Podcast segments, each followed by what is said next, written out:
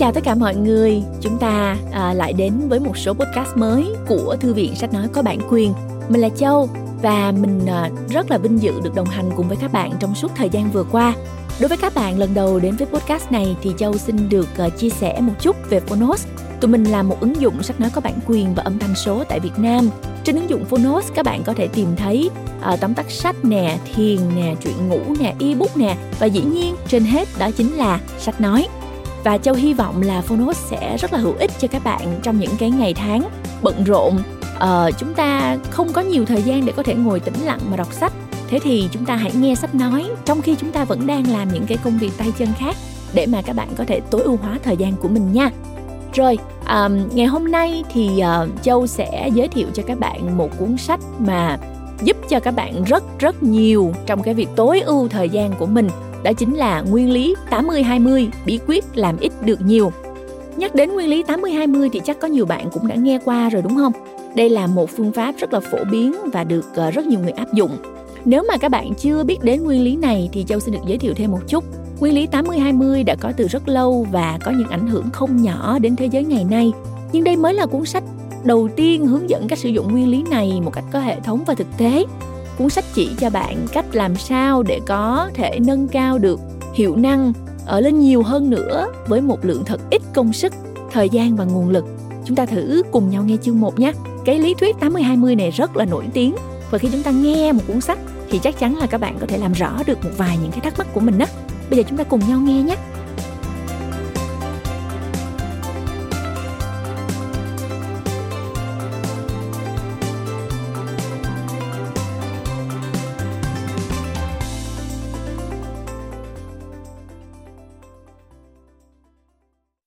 Bạn đã nghe từ Fonos.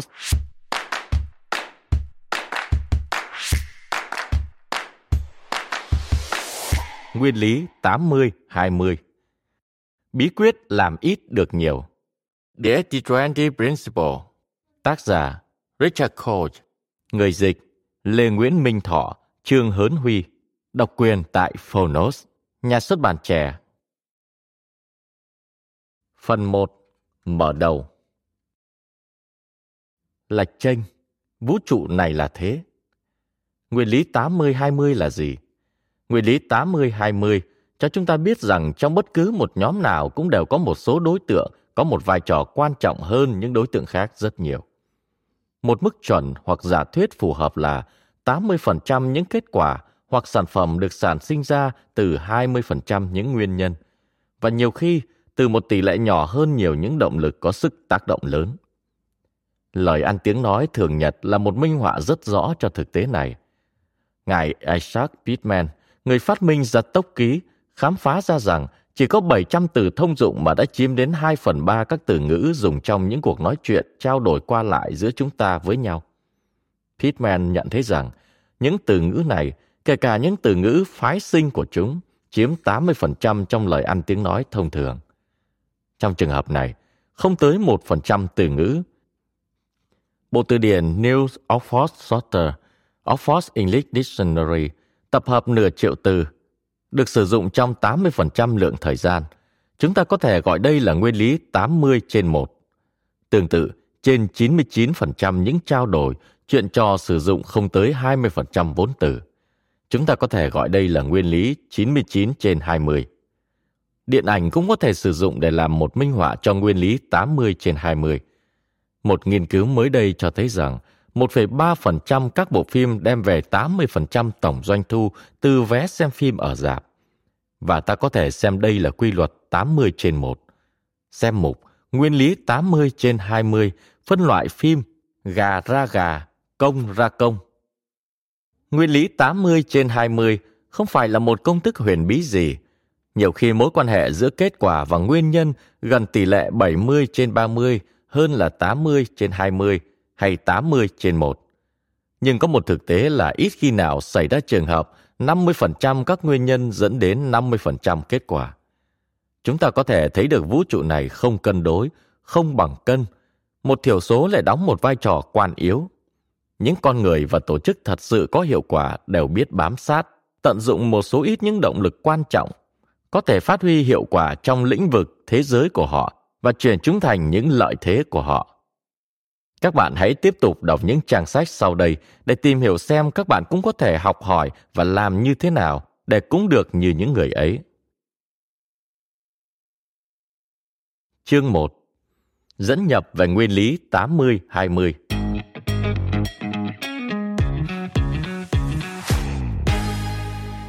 Trong một thời gian dài, định luật Pareto, nguyên lý tám mươi hai mươi, cứ lừng lững tồn tại trong lĩnh vực kinh tế như một tảng đá bất trị không mời mà đến trên một khoảng sân đã ngăn nắp đâu vào đó.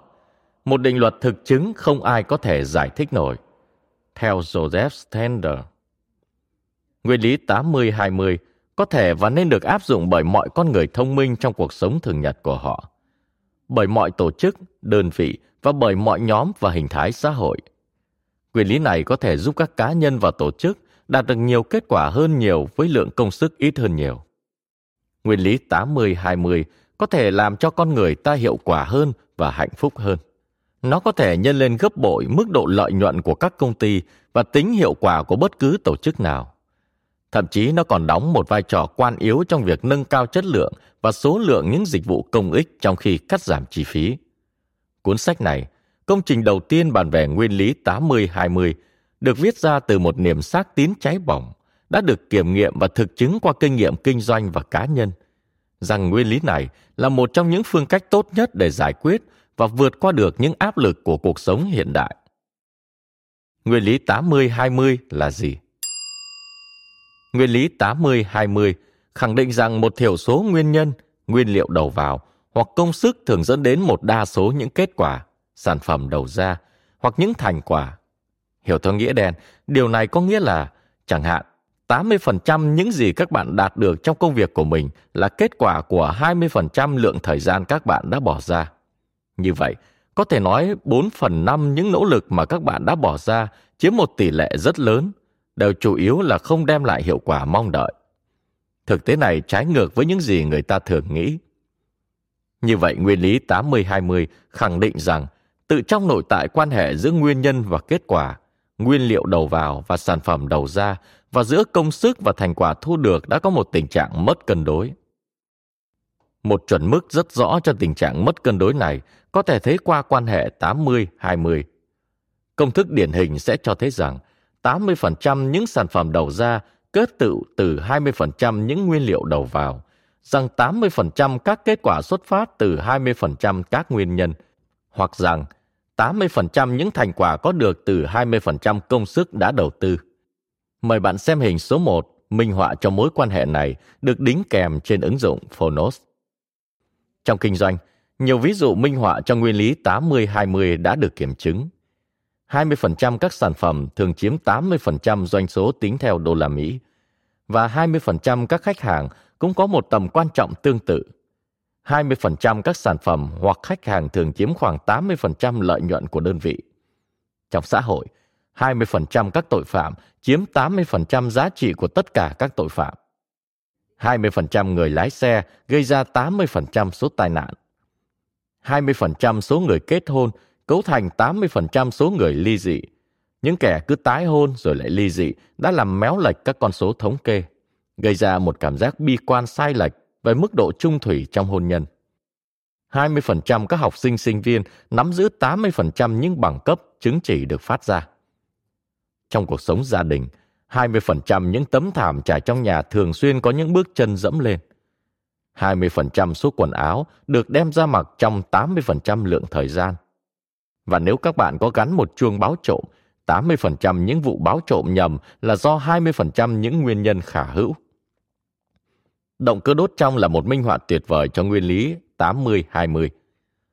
tám mươi phần trăm lượng năng lượng bị bỏ phí trong quá trình đốt nhiên liệu và chỉ có hai mươi phần trăm là được chuyển thành năng lượng đẩy cho bánh xe chạy. Số hai mươi phần trăm nguyên liệu đầu vào này tạo ra một trăm phần trăm sản phẩm đầu ra. Khám phá của Pareto. Thiếu cân đối, một tình trạng xảy ra một cách có hệ thống và có thể đoán trước được. Cơ sở nền tảng của nguyên lý tám mươi hai mươi được Vilfredo Pareto, sinh năm một nghìn tám trăm bốn mươi tám, mất năm một nghìn chín trăm hai mươi ba, nhà kinh tế học người Ý, khám phá ra năm một nghìn tám trăm chín mươi bảy, cách đây đúng một trăm năm.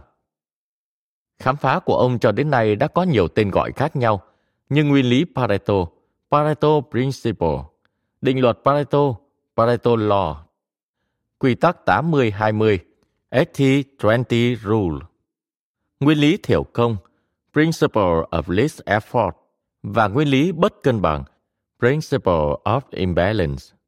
Trong bộ sách này, chúng ta sẽ thống nhất gọi là nguyên lý tám mươi hai mươi. Qua cả một quá trình ảnh hưởng ngấm ngầm đối với nhiều người thành đạt quan trọng, nhất là những người làm kinh doanh, những người say mê máy tính và những kỹ sư phụ trách về chất lượng, nguyên lý tám mươi hai mươi đã góp phần tác động đến thế giới hiện đại. Tuy nhiên, nó hay còn là một trong những bí ẩn lớn nhất trong thời đại chúng ta. Và ngay cả một số ít người biết và sử dụng nguyên lý tám mươi hai mươi cũng chỉ khai thác được một phần nhỏ nhoi sức mạnh của nó. Như vậy, Vilfredo Pareto đã khám phá ra cái gì? Ông đã tình cờ nghiên cứu những quy luật về của cải và thu nhập ở nước Anh thế kỷ mười chín. Ông nhận thấy rằng, theo mẫu nghiên cứu của ông, hầu hết lượng thu nhập và của cải về tay một nhóm người thiểu số. Có lẽ chuyện này cũng không có gì đáng ngạc nhiên cho lắm. Nhưng ông cũng khám phá ra hai điều khác mà ông cho là rất có ý nghĩa. Một là, có một mối quan hệ nhất quán, có tính toán học giữa tỷ lệ người, lượng phần trăm trong tổng số đối tượng nghiên cứu đang xét và lượng thu nhập hoặc của cải mà nhóm này được hưởng. Nói đơn giản hơn, nếu hai mươi phần trăm của nhóm đối tượng nghiên cứu hưởng tám mươi phần trăm lượng của cải, thì các bạn có thể đoán chắc rằng mười phần trăm sẽ hưởng, chẳng hạn như sáu mươi lăm phần trăm lượng của cải và năm phần trăm sẽ hưởng năm mươi phần trăm. Điểm mấu chốt không phải ở chỗ các con số phần trăm, mà là ở chỗ việc phân bố của cải trong một nhóm đối tượng có thể tiên đoán là không cân đối. Khám phá thứ hai của Pareto, một khám phá thật sự làm ông phấn khích, là quy luật bất cân đối này lặp đi lặp lại một cách ổn định bất cứ khi nào ông xem xét những dữ liệu liên quan đến những giai đoạn lịch sử khác nhau hoặc những quốc gia khác nhau. Dù nghiên cứu nước Anh trong những giai đoạn đầu, hoặc bất cứ dữ liệu nào có thể có được về những nước khác trong thời đại của ông hoặc trước đó, ông đều thấy có một quy luật chung lặp đi lặp lại nhiều lần với một sự chính xác toán học. Đây là một sự trùng hợp lạ kỳ, hay là một điều gì đó có một tầm quan trọng lớn lao đối với kinh tế học và xã hội. Quy luật này có còn đúng không nếu áp dụng vào những tập hợp dữ liệu có liên quan đến những vấn đề khác ngoài của cải hoặc thu nhập? Pareto là một nhà cách tân đại tài, vì trước ông ta chưa có ai từng xem xét hai tập hợp dữ liệu có liên quan với nhau. Trong trường hợp này là so sánh phân phối thu nhập hoặc của cải với số người có thu nhập hoặc chủ sở hữu tài sản, và so sánh tỷ lệ phần trăm giữa hai tập hợp dữ liệu này. Ngày nay, phương pháp này đã trở nên bình thường và đã dẫn đến những bước nhảy vọt lớn trong các hoạt động doanh thương và kinh tế. Mặc dù Pareto đã nhận thấy tầm quan trọng và phạm vi áp dụng rộng lớn của khám phá của ông, nhưng thật đáng tiếc, ông lại rất kém trong việc giải thích nó. Sau đó, ông tiếp tục đưa ra hàng loạt những lý thuyết xã hội học kỳ thú nhưng lan man, chẳng đâu vào đâu, tập trung vào vai trò của bộ phận tinh hoa của xã hội, để rồi cuối đời ông, những tư tưởng ấy đã bị những tên phát xít theo phe Mussolini lạm dụng và bóp méo. Ý nghĩa của nguyên lý tám mươi hai mươi đã bị trùm mền cả một thế hệ. Trong khi một vài nhà kinh tế học, đặc biệt là ở Hoa Kỳ, đã nhận thấy tầm quan trọng của nó, nhưng mãi đến sau chiến tranh thế giới thứ hai mới có hai người đi tiên phong cùng lúc nhưng hoàn toàn khác nhau, bắt đầu tạo ra được những đợt sóng gây chú ý dư luận với nguyên lý tám mươi hai mươi. Năm một nghìn chín trăm bốn mươi chín, nguyên lý thiểu công của Sheep. Một trong những người đi tiên phong là giáo sư ngữ văn dạy ở Đại học Harvard, George K. Sheep.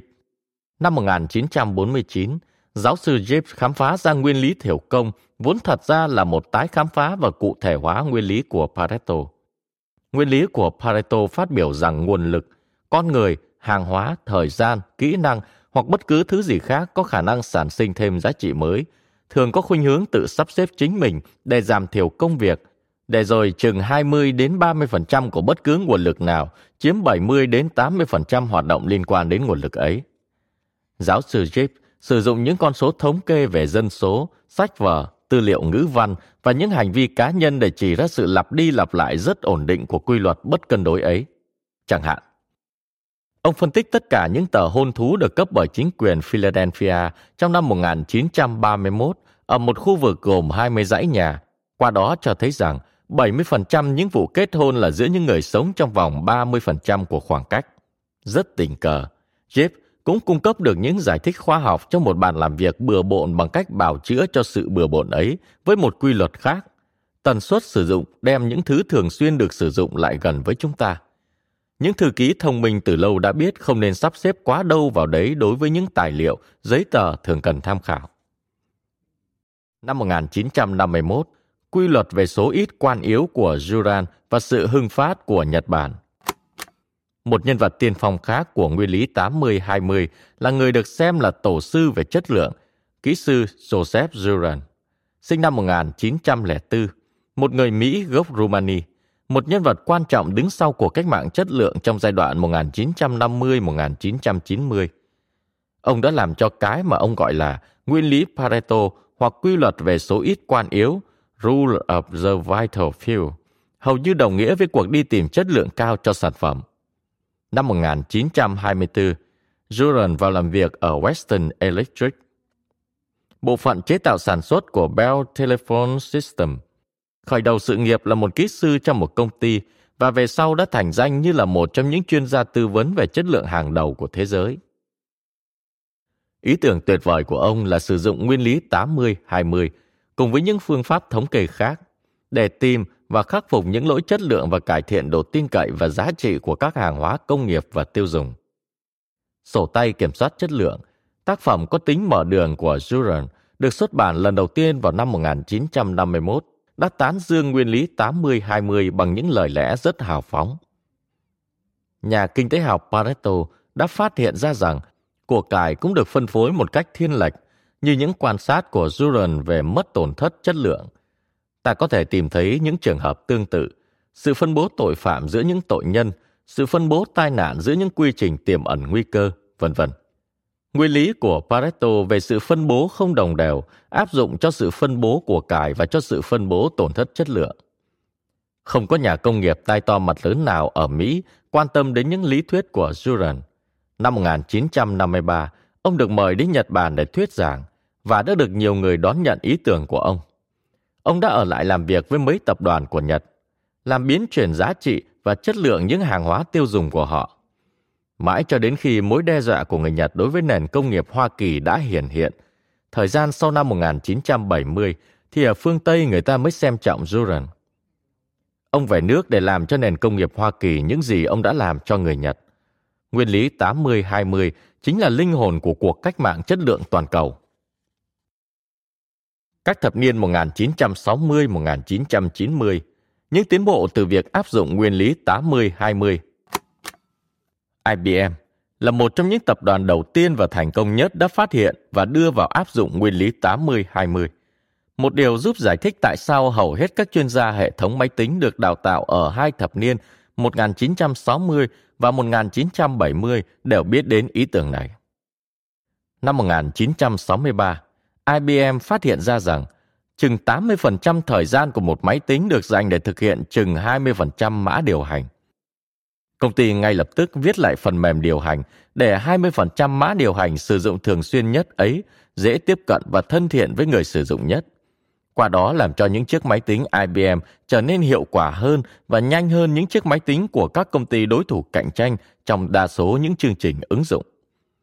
Những tập đoàn chế tạo máy tính cá nhân pê xê và viết phần mềm sử dụng cho chúng ở thế hệ kế tiếp như Apple, Lotus và Microsoft còn sốt sắng hơn trong việc áp dụng nguyên lý tám mươi hai mươi để làm cho những chiếc máy tính của mình rẻ hơn và dễ sử dụng hơn cho một lớp người sử dụng mới, trong đó có những người dốt máy tính hiện được ca ngợi, o bế mà trước đây nhác thấy chiếc máy chỉ dám kính nhi viễn chi. Kẻ thắng gom tất. Sau Pareto một thế kỷ, ý nghĩa của nguyên lý tám mươi hai mươi lại hồi sinh trong những tranh luận gần đây về mức thu nhập cao ngất trời và luôn tăng cao của những siêu sao và những cá nhân rất thiểu số đầu ngành ở ngày một nhiều các ngành nghề. Đạo diễn phim Steven Spielberg kiếm được một trăm sáu mươi lăm triệu đô la trong năm một nghìn chín trăm chín mươi bốn. Joseph Jamiel, luật sư tố tụng được trả thù lao hậu hĩ nhất chín mươi triệu đô la. Lẽ đương nhiên, những đạo diễn phim hay luật sư thường thường bậc trung chỉ có được một mức thu nhập bé tèo teo so với những món tiền cỡ đó. thế kỷ hai mươi đã có những nỗ lực to lớn nhằm cân bằng các mức thu nhập. Nhưng tình trạng bất đồng đều vừa mới được san phẳng chỗ này lại cứ nổi lên chỗ khác. Ở Hoa Kỳ, từ năm một nghìn chín trăm bảy mươi ba đến năm một nghìn chín trăm chín mươi lăm, thu nhập thực trung bình tăng ba mươi sáu phần trăm, nhưng con số tương ứng của các công nhân không có một chức vụ quản lý gì lại giảm mười bốn phần trăm. Trong thập niên một nghìn chín trăm tám mươi, tất cả của cải đã về tay hai mươi phần trăm những người thu nhập cao nhất và sáu mươi tư phần trăm của tổng mức tăng, một điều không thể không để ý, lại vào tay một phần trăm những người thu nhập cao nhất. Quyền sở hữu các cổ phần ở Hoa Kỳ cũng tập trung chủ yếu trong một thiểu số các hộ gia đình. năm phần trăm số hộ gia đình Hoa Kỳ sở hữu chừng bảy mươi lăm phần trăm giá trị trong ngành hàng tiêu dùng. Chúng ta cũng có thể thấy một tác động tương tự trong vai trò của đồng đô la. Chừng năm mươi phần trăm các giao dịch thương mại của thế giới được tính bằng đô la, vượt xa con số mười ba phần trăm là tỷ lệ xuất khẩu Hoa Kỳ so với thế giới. Và trong khi tỷ lệ của đồng đô la so với mức dự trữ ngoại hối là sáu mươi tư phần trăm, tỷ suất của giê đê pê Hoa Kỳ với tổng sản lượng toàn cầu cũng chỉ vừa qua hai mươi phần trăm. Nguyên lý tám mươi hai mươi lúc nào cũng tự khẳng định giá trị của mình, trừ phi con người có những nỗ lực lớn, tự giác và nhất quán, duy trì qua một thời gian dài để phủ định nó.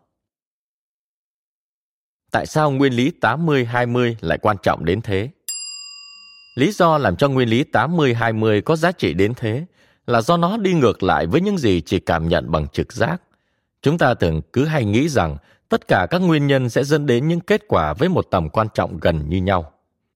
Rằng tất cả các khách hàng đều có giá trị như nhau, rằng mỗi doanh nghiệp, mỗi sản phẩm và mỗi đồng tiền kiếm được từ lợi nhuận doanh số đều có giá trị ngang nhau.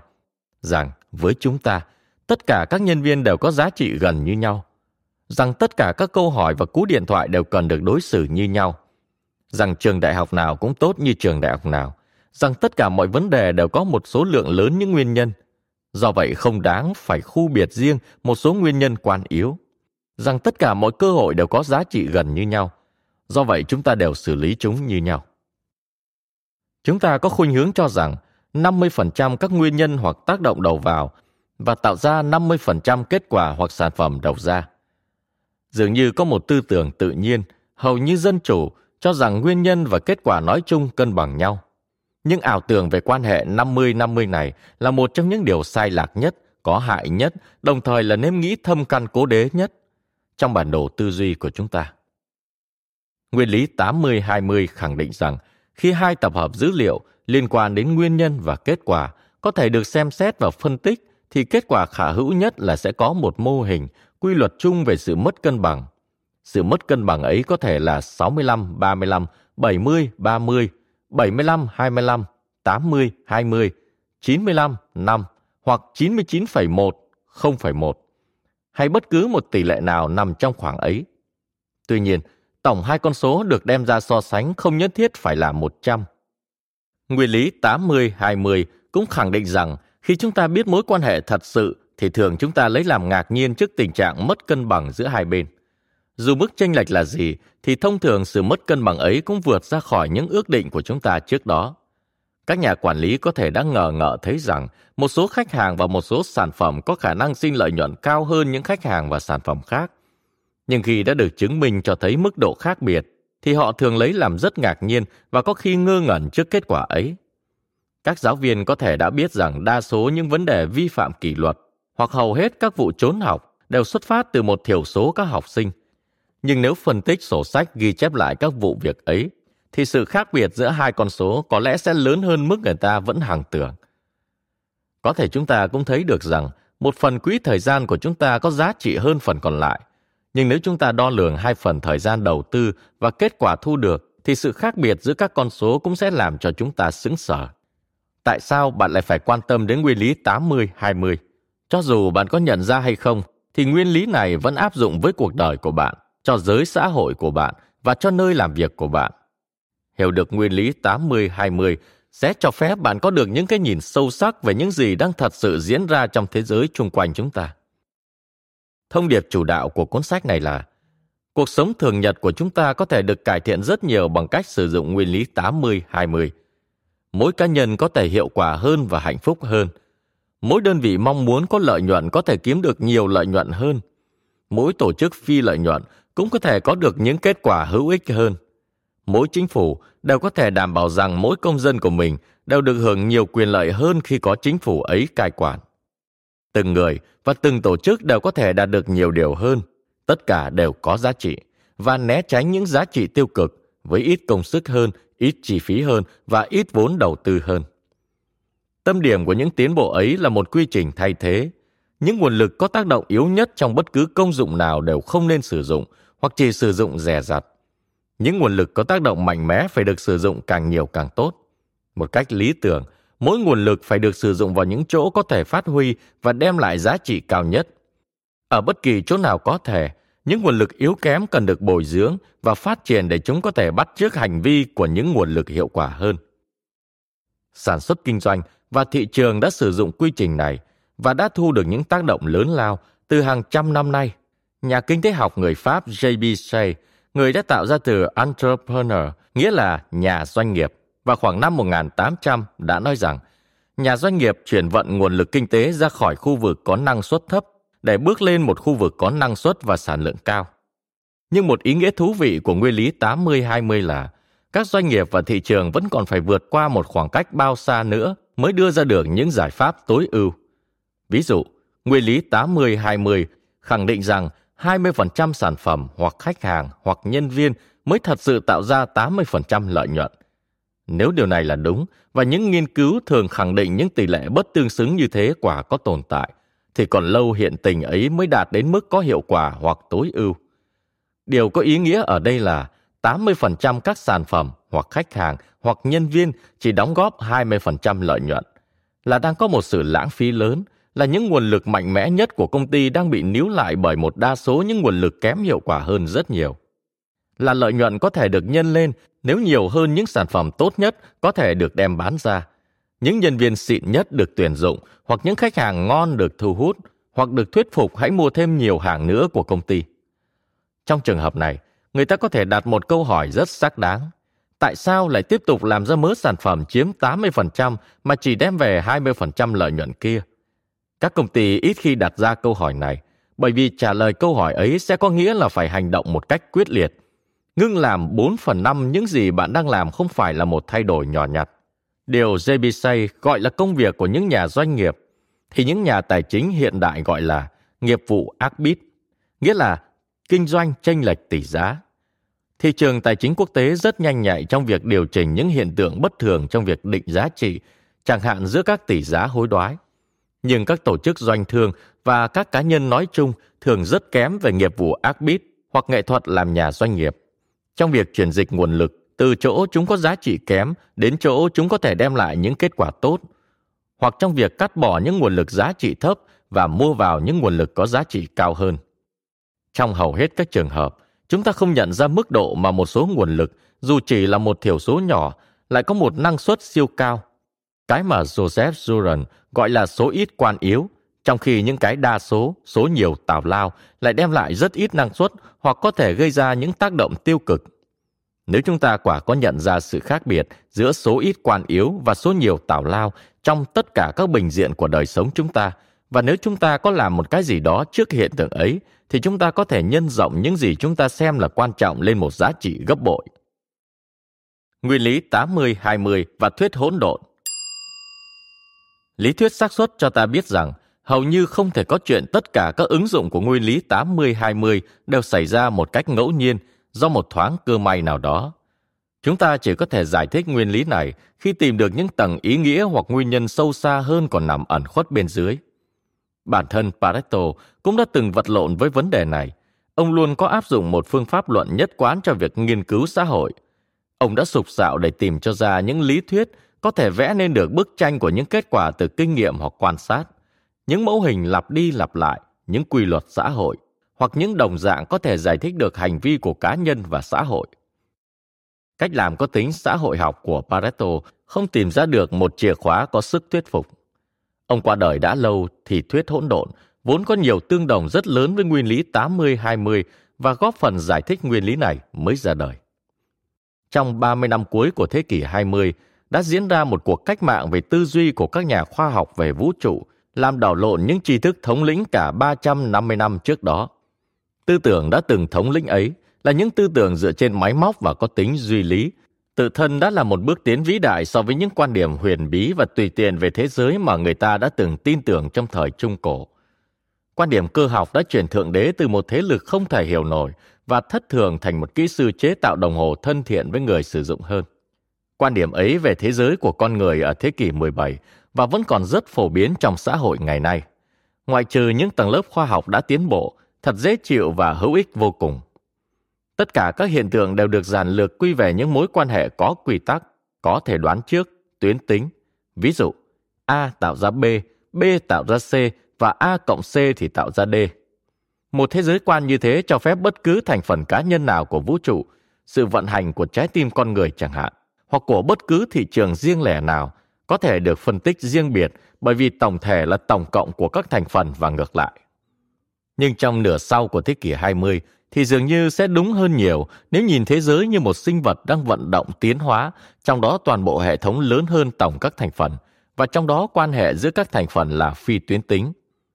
Nguyên nhân không dễ xác định ngay, có những quan hệ liên lập phức tạp giữa các nguyên nhân, và ranh giới phân định nguyên nhân và kết quả có thể mờ nhạt, không rõ. Vấn đề với lối tư duy một chiều là không phải lúc nào nó cũng đúng được, nhiều khi chỉ là một sự đơn giản hóa quá mức thực tế. Cân bằng là chuyện viễn ảo, mong manh, vũ trụ này vốn rất khập khiễng, chòng chành. Tuy nhiên, thuyết hỗn độn, mặc dù tên gọi là thế, không nói rằng mọi thứ chỉ là một mớ hổ lốn không thể hiểu nổi và vô vọng. Đúng hơn là có một logic nội tại ẩn mình dưới một vẻ ngoài mất trật tự, một tính chất phi tuyến tính khả đoán, điều mà nhà kinh tế học Paul Krugman đã gọi là chính xác đến kỳ quái, đáng sợ và khiếp đảm. Logic ấy thì nhận biết dễ hơn là mô tả và không hoàn toàn khác biệt với sự lặp đi lặp lại của một chủ đề trong một nhạc phẩm. Một số quy luật đặc thù vẫn thường lặp đi lặp lại, nhưng với một vẻ muôn hình vạn trạng vô cùng và khôn lường. Thuyết hỗn độn và nguyên lý tám mươi hai mươi soi sáng minh chứng cho nhau.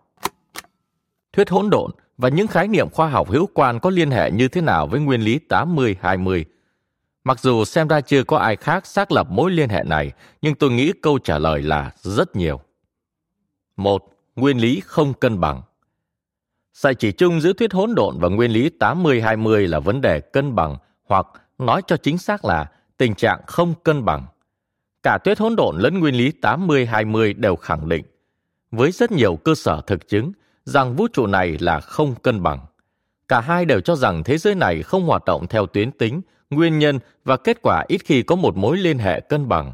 Cả hai đều nhấn mạnh đến nguyên nhân tự tổ chức, một số động lực lúc nào cũng mạnh hơn những động lực khác và sẽ cố chiếm phần chia nguồn lực lớn hơn phần theo lẽ công bằng. Thuyết hỗn độn dựa vào một số những sự kiện đã xảy ra trong lịch sử, góp phần giải thích tại sao có sự mất cân bằng này và tình trạng ấy diễn ra như thế nào. hai. Vũ trụ không vận động theo một đường thẳng đuột. Nguyên lý tám mươi hai mươi, cũng như thuyết hỗn độn, được dựa trên ý tưởng phi tuyến tính. Rất nhiều những điều đã xảy ra không có một tầm quan trọng và có thể bỏ qua. Tuy nhiên, lúc nào cũng có một số động lực có một tầm ảnh hưởng vượt hẳn trên số lượng của chúng. Đây là những động lực phải được xác định và để ý. Nếu đó là những động lực có giá trị tích cực, chúng ta phải nhân chúng lên. Nếu đó là những động lực chúng ta không thích, chúng ta cần phải suy nghĩ cẩn thận để tìm cách vô hiệu hóa chúng. Nguyên lý tám mươi hai mươi cung cấp một phép thử thực chứng rất hiệu nghiệm về tính phi tuyến tính trong bất cứ hệ thống nào. Chúng ta có thể đặt câu hỏi, có phải hai mươi phần trăm nguyên nhân dẫn đến tám mươi phần trăm kết quả? Có phải tám mươi phần trăm bất cứ hiện tượng nào đều chỉ có liên hệ với hai mươi phần trăm của hiện tượng hữu quan? Đây là một phương pháp hữu ích để làm lộ ra tính phi tuyến tính. Nhưng nó còn hữu ích hơn bởi vì nó hướng ta đến việc xác định những động lực mạnh mẽ khác thường đang hoạt động. ba. Nút vòng phản hồi bóp méo và xáo trộn sự cân bằng. Nguyên lý tám mươi hai mươi cũng nhất quán với và có thể được giải thích nhờ quy về những cái nút vòng phản hồi được xác định bởi thuyết hỗn độn. Theo đó, những ảnh hưởng nhỏ ban đầu có thể được nhân lên gấp nhiều lần và sinh ra những kết quả rất khó lường tính trước. Mặc dù khi hậu xét thì có thể giải thích được. Khi không có những nút vòng phản hồi, tỷ lệ phân bổ tự nhiên của các hiện tượng là năm mươi năm mươi. Những nguyên nhân đầu vào với một tần suất đã cho sẽ dẫn đến những kết quả tương xứng. Chỉ vì các nút vòng phản hồi tích cực và tiêu cực mà nguyên nhân gây ra những kết quả bất tương xứng.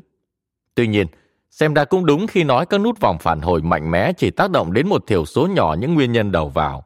Điều này giúp giải thích tại sao những nguyên nhân đầu vào thiểu số ấy có thể ảnh hưởng nhiều đến thế. Chúng ta có thể thấy các nút phản hồi vận hành trong nhiều lĩnh vực, giải thích tại sao thông thường chúng ta rốt cuộc có được quan hệ tám mươi hai mươi thay vì năm mươi năm mươi giữa những nhóm đối tượng khác nhau. Ví dụ, kẻ giàu thì cứ giàu lên, không phải chỉ hay chủ yếu là vì họ có năng lực vượt trội gì, mà là vì của cứ đẻ ra của.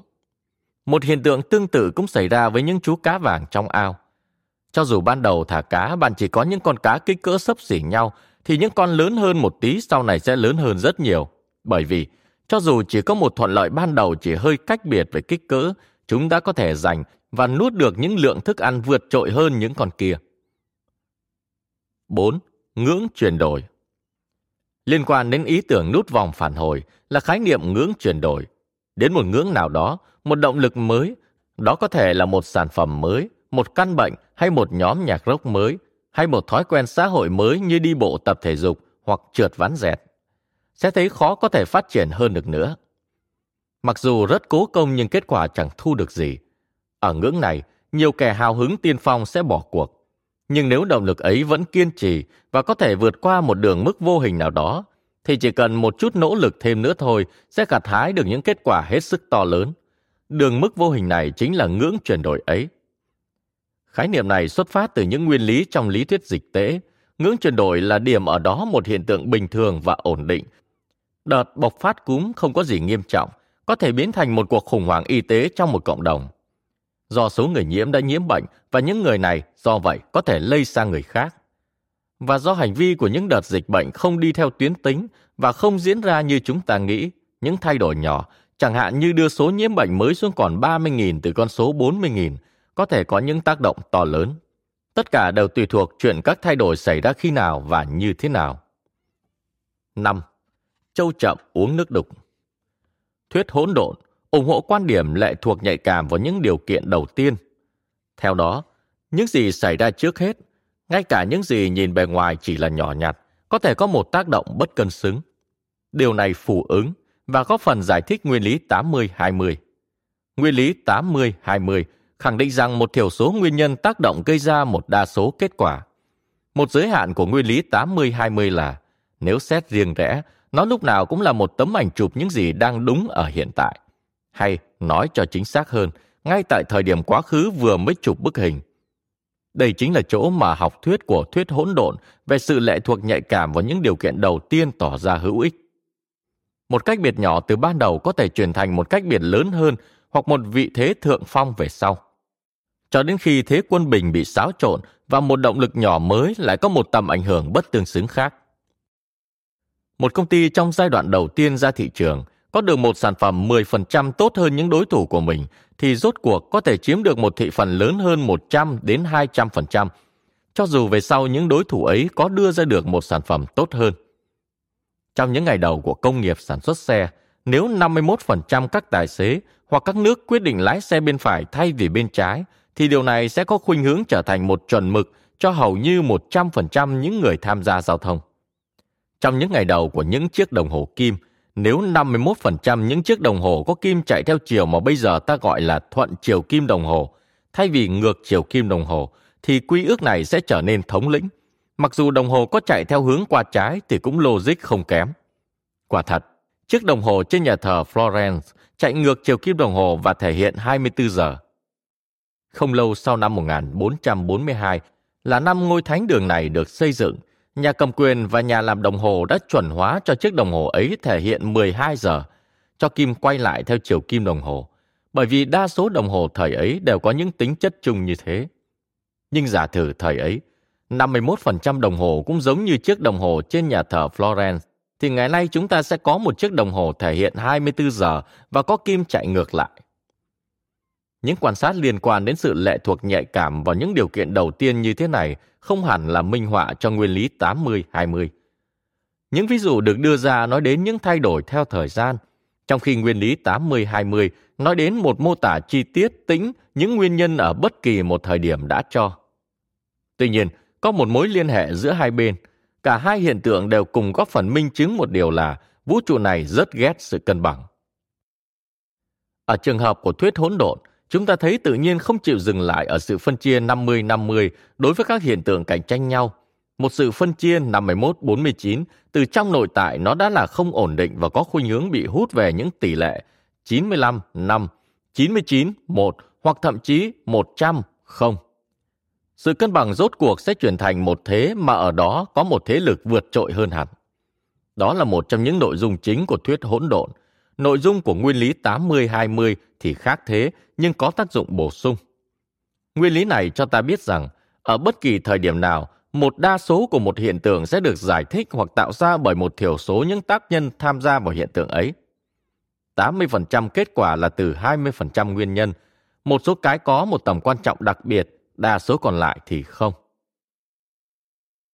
Nguyên lý tám mươi hai mươi phân loại phim, gà ra gà, công ra công. Một trong những ví dụ ấn tượng nhất cho sự áp dụng nguyên lý tám mươi hai mươi là ở lĩnh vực điện ảnh. Hai nhà kinh tế học vừa tiến hành một nghiên cứu về doanh thu và vòng đời của ba trăm cuốn phim được tung ra trong một giai đoạn là mười tám tháng. Họ thấy rằng bốn phim, chỉ chiếm một phẩy ba phần trăm so với tổng số, thu về được tám mươi phần trăm doanh thu vé bán rạp. hai trăm chín mươi sáu hay chín mươi tám phẩy bảy phần trăm số phim còn lại chỉ kiếm được hai mươi phần trăm tổng doanh thu. Như vậy, điện ảnh, đây là một ví dụ điển hình cho những thị trường không giới hạn, có thể nói đã tạo nên một quy luật tám mươi một, một minh chứng rất rõ cho nguyên lý về sự mất cân bằng. Vấn đề còn kỳ thú hơn nữa là câu hỏi tại sao? Xem ra những người đi xem phim cũng hành xử giống như những hạt khí đang chuyển động hỗn độn. Như đã được xác định qua thuyết hỗn độn, những hạt khí, những quả bóng bàn hay những người đi xem phim, tất cả đều hành xử không theo một trình tự hay quy luật nào, nhưng đều tạo ra một kết quả không cân bằng có thể thấy trước được. Những lời đồn thổi, từ những bài điểm phim hay khán giả đầu tiên, quyết định nhóm khán giả thứ hai sẽ đông đúc hay lèo tèo, và số này lại quyết định nhóm kế tiếp, và cứ thế. Những cuốn phim như Ngày Độc Lập, Independence Day, hoặc Điệp vụ bất khả thi, Mission Impossible, tiếp tục được chiếu trong những rạp phim đông nghẹt khán giả, trong khi những phim kinh phí đắt đỏ và nhiều sao như Thế giới nước, Waterworld hay Ánh sáng ban ngày, Daylight lại nhanh chóng chỉ còn lại một số lượng nhỏ nhoi khán giả, rồi sau đó sẽ chẳng còn ai đến xem nữa. Đây là trường hợp mà trong đó nguyên lý tám mươi hai mươi vận hành tối đa công suất của mình.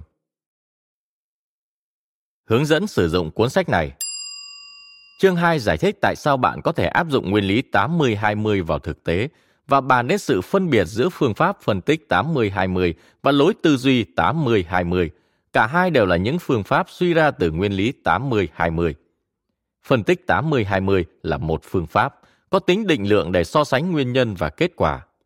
Tư duy tám mươi hai mươi là một quy trình mở hơn, ít chính xác hơn và cảm tính hơn, bao gồm những mô hình và thói quen trí tuệ cho phép chúng ta đưa ra giả thuyết về những gì là nguyên nhân quan trọng của bất cứ thứ gì quan trọng trong đời sống của chúng ta. Xác định những nguyên nhân ấy và tạo nên những cải thiện rõ nét trong vị thế của chúng ta bằng cách tái triển khai và bố trí những nguồn lực của mình một cách phù hợp. Phần hai. Thành công trong kinh doanh không nhất thiết là một điều huyền bí, sẽ tóm tắt những ứng dụng vào doanh nghiệp có sức tác động mạnh mẽ nhất của nguyên lý tám mươi hai mươi. Những điều này đã được thử nghiệm và cho thấy có một giá trị vô cùng lớn lao, nhưng lạ lùng thay, vẫn còn chưa được cộng đồng doanh nghiệp khai thác. Trong phần tóm tắt này của tôi, hầu như không có gì là độc đáo, nhưng những ai đang đi tìm đường để có những cải thiện lợi nhuận lớn lao cho một doanh nghiệp lớn hay nhỏ, sẽ thấy đây là một cuốn sách vỡ lòng rất hữu ích và là nội dung đầu tiên xuất hiện trong một cuốn sách. Phần ba. Làm ít, thu và thụ nhiều hơn, cho thấy nguyên lý tám mươi hai mươi có thể sử dụng như thế nào để nâng cao tầm mức công việc cũng như đời sống cá nhân hiện tại của bạn. Đây là một cố gắng tiên phong nhằm áp dụng nguyên lý tám mươi hai mươi theo những đường hướng thử nghiệm. Và cố gắng này, mặc dù tôi biết chắc còn nhiều khiếm khuyết, nhiều chỗ chưa hoàn chỉnh, chắc chắn sẽ đưa đến những cái nhìn sâu sắc đầy ngạc nhiên. Ví dụ, tám mươi phần trăm hạnh phúc hoặc thành tích trong cuộc đời của một người bình thường xảy ra trong một tỷ lệ phần trăm nhỏ của cuộc đời ấy. Những đỉnh điểm của giá trị to lớn của con người thường có thể mở rộng rất nhiều. Thông thường, người ta vẫn thường than phiền là họ không có đủ thời gian. Sự áp dụng nguyên lý tám mươi hai mươi của tôi cho thấy điều ngược lại. Thật ra chúng ta thừa thãi thời gian và đã trác táng trong việc sử dụng nó. Phần bốn. Mở rộng áp dụng nguyên lý tám mươi hai mươi trong cuộc sống.